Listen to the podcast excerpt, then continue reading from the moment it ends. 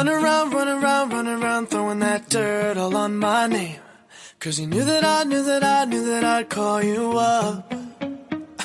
You've been going around, going around, going around every party in LA. Cause you knew that I knew that I knew that I'd be at one. 各位听众朋友，二零一七年的最后一个月，我们为大家推荐的书本名叫《潘汉年在上海》。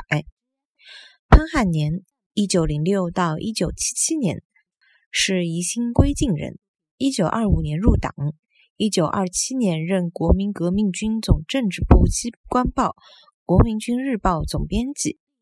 一九二八年被调到中央宣传部，负责文化界的统战工作。先后任中国左翼作家联盟和左翼文化总同盟党组书记。一九三三年任中央局宣传部长。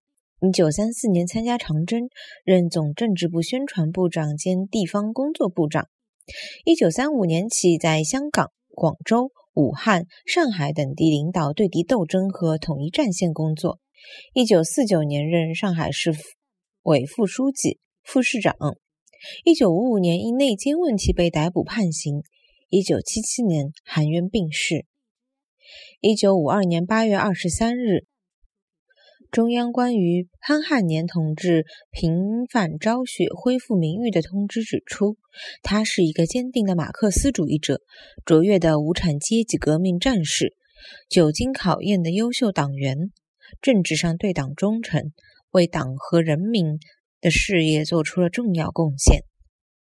一九九六年一月十二日是潘汉年同志诞辰九十周年。